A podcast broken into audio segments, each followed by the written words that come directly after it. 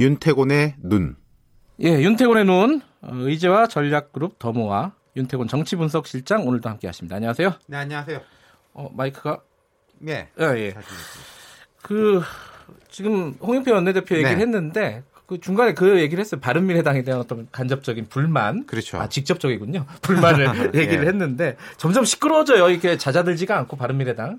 패스트트랙 국면을 짚어보면요, 네. 바른미래당의 존재감은 뭐 장난이 아니었잖아요. 그 그렇죠. 국면을 열어젖힐 때 우리 방송에서 그때 새벽에 오신환 의원이 글 올렸다 아, 그 예. 이야기 했지 않습니까?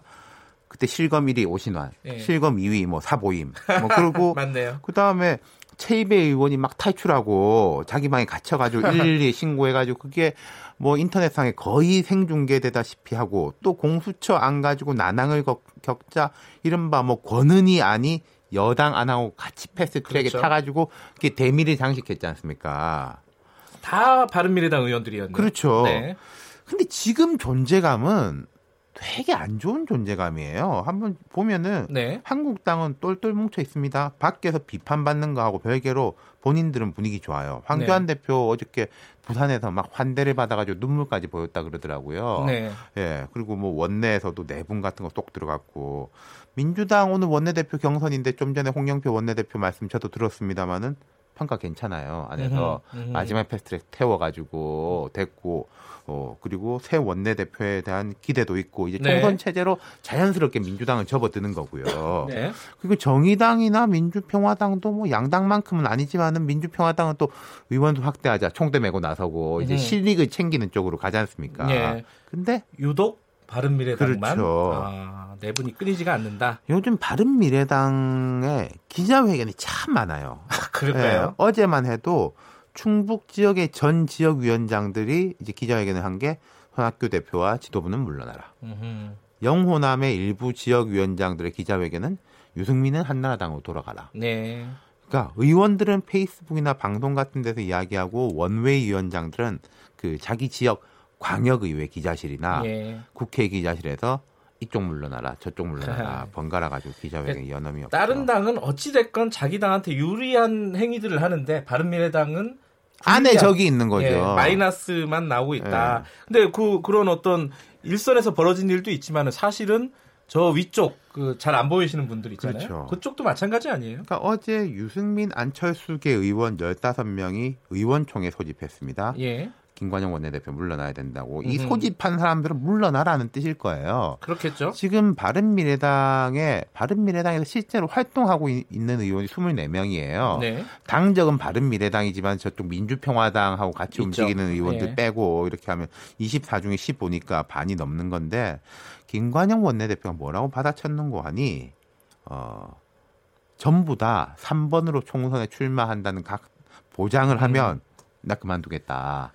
그러니까 이제 자유한국당 안 갈 거라고 그렇죠. 약속해라. 속으로 뭐 이런 거예요. 너는 한국당 갈 거 아니냐. 그러고 이제 너는 민주평화당 저쪽하고 합쳐가지고 여당 이중대 될 거 아니냐. 서로 음. 서로 이제 그런 식의 이제 공격이라는 거죠. 예. 그러니까 예전에는 뭐 이게 두 당 합칠 때 원래 이제 출신 성분이 예. 국민의당 바른 아 국민의당 그리고 바른당 그렇죠. 두 개, 두 개였잖아요. 그쪽 싸움이었는데 지금 양상이 달라진 그러니까 것 같아요. 처음에 보면은 뭐 합리적 진보와 개혁적 보수에서 뭐 진보자를 붙이는 게 맞냐 아니냐 네. 이런 이제 정체성 싸움이었는데 요즘은 손학규 김관영 현 지도부 대 유승민 안철수계 대립 양상이에요. 네. 그리고 근데 현 지도부의 일부는 또 이른바 안철수계였었죠. 그러네요. 네. 예, 예전과 많이 달라졌고 지금은 어쨌든 한 지붕 두 가족이 아니라 세 가족이 돼버렸다. 바른미래당이라는 기획이 한국 정치를 삼자 정립시키는 거였습니다. 삼자 정립. 그러니까 솥발을 세 개로 해가지고 이렇게 버티게 아. 위촉오식으로 해가지고 예. 총나라다 우리는 이런 거였잖아요. 거죠, 삼자 예. 정립이. 그러니까 이제 양당 구도를 갈라치고 삼자 정립하자 이건데 지금 바른미래당 자체가 삼자 정립이 돼버렸어요. 안철수, 유승민, 손학규. 그렇게 되네요. 예. 자, 이게 어, 뭐 이렇게 게임이라고 표현하면 좀 그렇지만은 어떻게 마무리가 될까요? 지금 저도 갈... 잘 모르겠어요, 이게. 아니, 좀 정확하게. 그러니까 왜 제가 잘 모르겠냐라고 말씀드렸냐면은 네. 이게 가치 판단에 떠나가지고 사실 바른미래당 의원들의 면면에 보면요. 네. 보수 진보를 막론하고 양질로 분류되는 의원들이 많아요. 그래요? 실은 예, 한 명 한 명 이렇게 보면은 뭐 네. 김성식, 유승민 뭐 이렇게 쭉 보면은 네. 채이배 등등.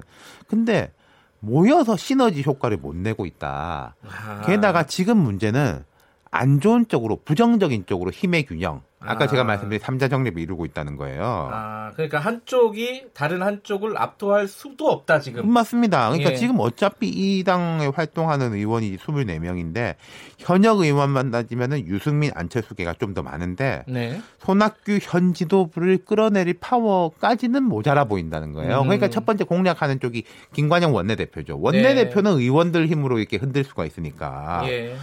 근데 그렇다고 해서 손학규 지도부가 막 대중적 인기를 바탕으로 해가지고 현역 음. 의원들을 누를 만한 그런 강한 원심력이 있냐? 음. 그것도 아니에요.